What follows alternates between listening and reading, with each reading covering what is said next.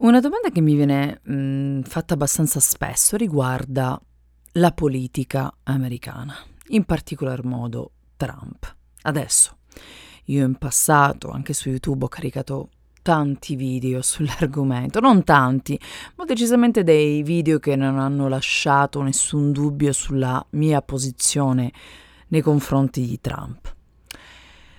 Recentemente, dovete scusarmi ma non ho preparato assolutamente nulla, come spesso accade vado, parto e non so dove arrivo.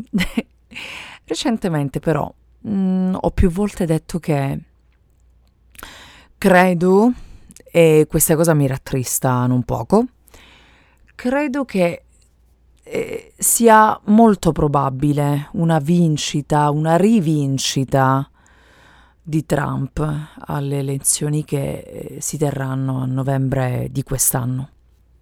Perché? È un po' mm, un controsenso, però mm, spero che vogliate ascoltarmi per arrivare fino in fondo e capire il mio punto di vista. Questo è stato un anno che ha visto un anno disastroso, eh? Sotto tantissimi punti di vista, soprattutto il coronavirus, uh, le, le, ingiustizie e il, ehm, la nascita, non la nascita, ma sicuramente un aumento sostanziale del movimento Black Lives Matter. Però mm, è successo che ci sono state delle occasioni in cui si è giunti ad un, ad un livello estremo, ad un punto estremo, sto parlando in particolar modo di quello che riguarda l'ingiustizia sociale, in particolar modo quella che ha a che fare con ehm, le popolazioni eh, afroamericane. Si è giunti ad un punto estremo quando si è eh, abbattuta la statua di Colombo o si è voluto eliminare via col vento. Adesso noi italiani abbiamo una cosa che spero, spero eh, che non perderemo mai, che è il buon senso, ossia trovo che ci siano delle azioni delle azioni reali che sono per me uno spreco di forze che potrebbe rivelarsi addirittura dannoso. Perché? Perché questi gesti portano, porteranno, secondo me, spero di sbagliarmi, l'elettorato moderato eh, a considerare eh, a volte assurde determinate azioni che vogliono rinnegare la storia, eh, la cultura, i passi fatti per arrivare fino ad oggi. Spa- eh, passi che spesso sono stati sbagliati, dolorosi, ma fa parte della storia.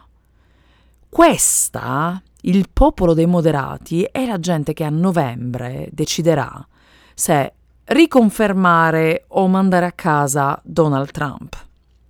Non si tratta di um, pericolosi suprematisti bianchi, ma questa è gente comune che sa riconoscere le battaglie vere. Eh, gli Stati Uniti hanno bisogno di riforme che vanno ben oltre le statue, le bandiere.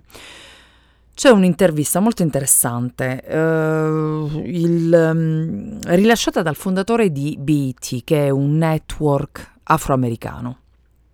Uh, non ricordo, ricordo il cognome Johnson, perché è abbastanza facile da ricordare, non ricordo il nome. Uh, in questa intervista, Mr. Johnson eh, parla di come i bianchi credo, credano eh, che, e queste sono parole sue, eh, credono che, eh, credano che la rimozione di una statua, o peggio ancora, l'autoflagellarsi per il proprio colore della pelle sia la risposta ad una crisi che ha radici profonde che richiedono un, un impegno immane per essere superata e non ha nulla a che vedere con l'indossare una maglietta o l'imbrattare un muro, per non parlare di, di atti vandalici mascherati da proteste sociali. eh, quello che io voglio dire, eh, e non voglio dilungarmi, mm, perché alla fine il mio concetto continuerei a ribadire la stessa cosa. Quindi quello che voglio, voglio dire concludendo è che bisogna lavorare, quello che l'America necessita è lavorare a riforme reali che vadano dalla sanità pubblica all'educazione scolastica, perché? Se volessimo cancellare le azioni sbagliate compiute nel corso della storia, dovremmo eliminare non solo statue, ma intere città, forse nazioni. E basta, insomma, con questo credo di aver espresso il mio punto di vista. Condivisibile oppure no, però sicuramente mio. Una buona giornata, ciao!